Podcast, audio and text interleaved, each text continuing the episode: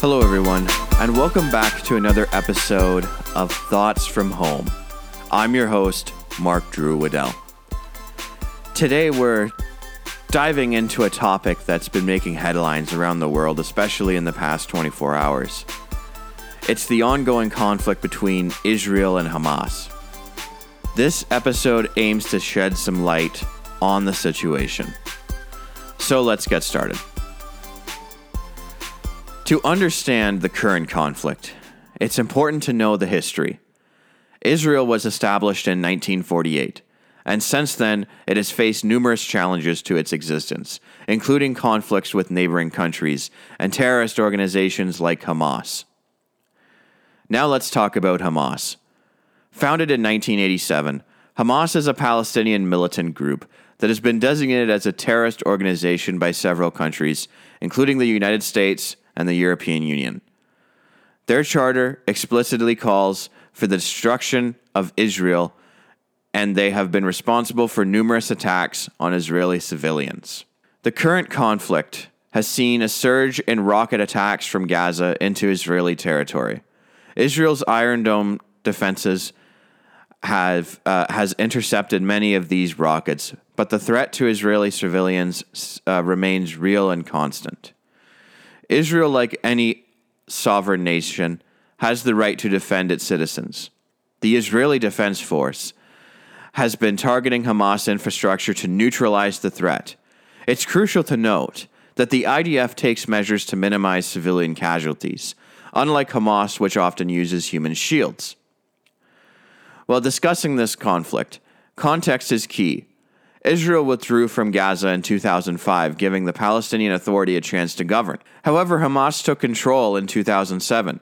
Since then, Gaza has been a launching pad for attacks on Israel. Peace is the ultimate goal for both Israelis and Palestinians. However, peace can only be achieved when both parties are willing to negotiate in good faith. Israel has shown its willingness. It's time for Hamas to put down its weapons and come to the table. The international community has a significant role to play in this conflict. While it's easy to point fingers, it's crucial to understand the complexities of the situation. Diplomatic efforts should focus on bringing both parties to the negotiating table rather than isolating one side. Media plays a powerful role in shaping political uh, public opinion. It's essential to be crucial consumers of news and to seek out multiple perspectives. Often the media can present a skewed view of the conflict, which is why it's important to dig deeper and understand the nuances. While we focus on Israel's right to defend itself, it's also important to acknowledge the humanitarian issues that arise during conflicts. Israel has been sending aid and providing medical assistance to Palestinians in need, even amidst the hostilities. Looking ahead, what does the future hold for Israeli Palestinian re- relations? For lasting peace to be achieved, both sides must be willing to make difficult compromises. Israel has shown its willingness to do so in the past, and it's crucial for Palestinian leadership to reciprocate. The conflict has profound impact on Jewish communities worldwide. The rise of anti-Semitic incidents during a period of conflict is concerning is a concerning trend that needs to be addressed. Support for Israel's right to exist and defend itself should not be conflated with bigotry or hatred. To gain fuller understanding of the ongoing situation, it's worth looking back at the 2014 conflict known as Operation Protective Edge. This was a seven week military operation launched by Israel in response to rocket fire from Gaza.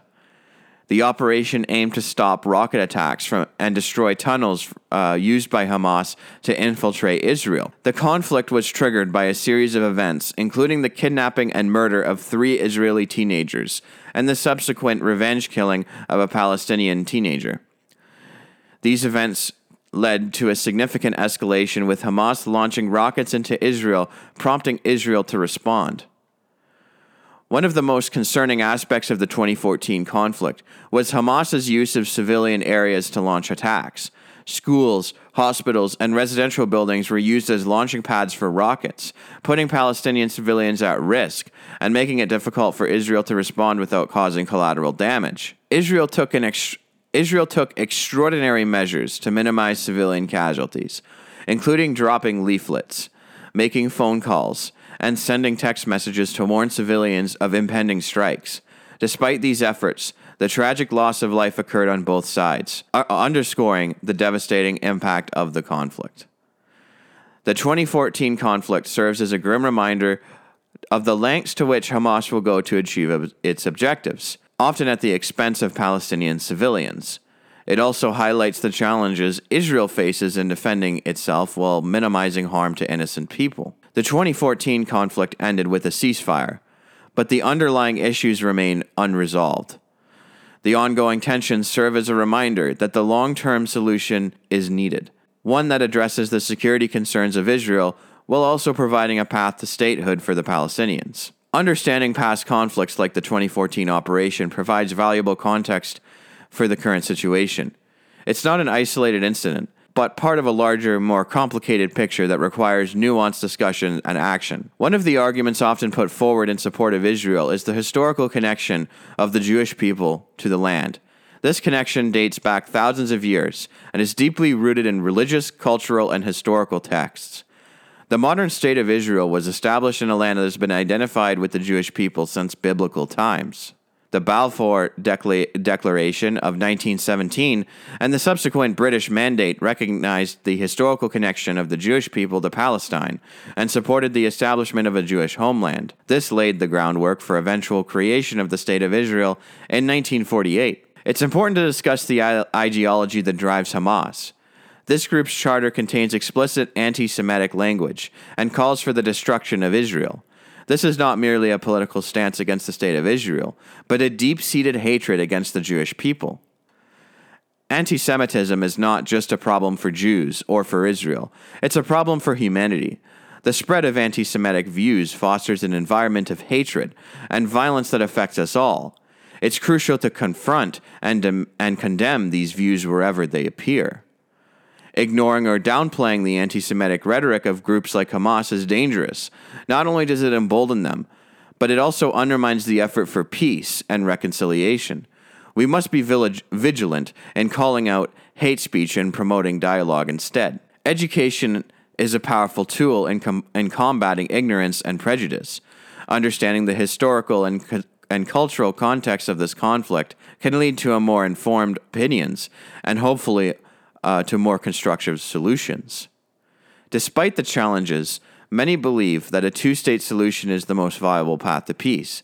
This would involve the establishment of a Palestinian state alongside Israel, with both nations living in peace and security. However, the problem with that is just that basically Hamas has been governing Gaza since 2008. They have been violent towards Israel. If Palestine was granted a state, who's to say that another group similar to Hamas wouldn't rise up again and demand the entire area become all a part of a single Palestinian state, ousting Jewish people from their homeland. Recently, there was an incident here in Canada, in Mississauga, Ontario, that caught the attention of many. A group of individuals was seen driving around in a truck, waving Palestinian flags and reportedly expressing pro Hamas sentiments. This event has sparked a lot of discussion and concern. The Mississauga incident serves as a reminder that conflicts happening thousands of miles away can have a ripple effect on local communities. It's crucial to understand while people have the right to express their opinions, there's a fine line between free speech and the promotion of hate and violence. The diaspora communities have a unique role and responsibility in these situations. While it's natural to feel a connection to one's homeland or to people who share one's ethnicity or religion, it's a re- it's important to remember that promoting hate or violence is never acceptable. Events like the one in Mississauga, they should be taken seriously by law enforcement. While Canada is a country that values free speech, it's important to investigate any actions that could incite violence or spread hate. Open dialogue with community with the community can be a powerful tool for understanding peace, whether it's a town hall meeting, interfaith dialogues, or educational seminars. These platforms allow people to express their views constructively and learn from one another. Media outlets have a responsibility to cover such incidents in a balanced manner. Sensationalizing events or taking sides can further polarize communities and make it more difficult to find common ground. The incident in Mississauga is a reminder that the Israel Hamas conflict is not just an overseas issue, but one, affects, one that affects communities worldwide. It's crucial to approach such incidents with nuance and a commitment to peace and understanding. One of the key points often raised in discussions about Israel is its status as the only democracy in the Middle East. This is not just a talking point, it's a significant fact that sets Israel apart from its neighbors. Democracy is more than just a form of government. It's a set of values that includes freedom of speech, freedom of religion, and the rule of law. These are principles that are deeply embedded in Israeli society. Democratic values are not just important for Israel, they are important for the stability and progress of the entire region. Democracies are generally more peaceful, more economically stable, and better at protecting human rights. Given the democratic nature, Israel is, has the potential to play a significant role in spreading these values in the Middle East.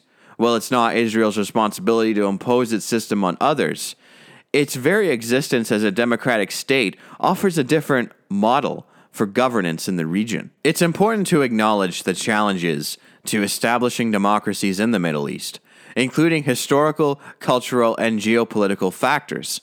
However, the presence of at least one stable democracy offers hope and a potential path forward. When we talk about Israel's democratic nature, it's often instructive to contrast it with groups like Hamas, which do not operate on, demo- on democratic principles and often suppress dissent and individual freedoms. As we wrap up this segment, let's remember that democracy is not just a form of government, but a way of life that values each individual's rights and freedoms.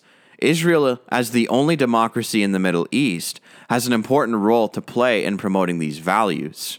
Now we're going to move into question period. It's now, uh, we are going to address some common questions from the Israel Hamas conflict. Let's dive in. So, the first question why does Israel occupy Palestinian territories? First off, it's important to clarify that Israel withdrew from Gaza in 2005, giving the Palestinian Authority an opportunity to govern. Unfortunately, Hamas took over in 2007 and has since used Gaza as a base of attacks against Israel. Israel's presence in the West Bank is a complex issue, but it's crucial to remember that Israel has repeatedly offered to withdraw in exchange for peace, only to be met with rejection or violence. Question 2. Isn't Israel's military response disproportionate? Israel has the right to defend its citizens. The Israeli Defense Forces go to great lengths to minimize civilian casualties, including warning civilians before strikes. Contrast this with Hamas, which deliberately targets Israeli civilians uh, and uses its own people as human shields. Question three What about settlements? Aren't they illegal? The issue of settlements is, content- is uh, contentious and subject to various interpretations of international law. However, it's worth noting that Israel has in the past dismantled settlements as part of peace agreements. The focus should be on negotiating a two state solution where both Israelis and Palestinians can live in peace. Why doesn't Israel just give up land for peace? Question 4. Israel has tried to approach has tried this uh, approach before. They withdrew from Gaza in 2005. It was supposed to be a step towards p- peace, but it led to the rise of Hamas and increased rocket attacks on Israel. Land for peace is a noble idea, but it requires a partner genuinely interested in peace, which Hamas has not demonstrated. Isn't supporting Israel the same as supporting oppression?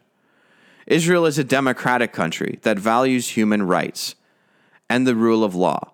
While no country is perfect, equating Israel with oppressive regimes is not only inaccurate, but it, it, it ignores the existential threat Israel faces daily. I hope this question period has provided some clarity on the conflict. The situation is complex, but understanding the facts is crucial for forming a balanced opinion. This has been episode four of the Thoughts from Home podcast series. I hope you've enjoyed it.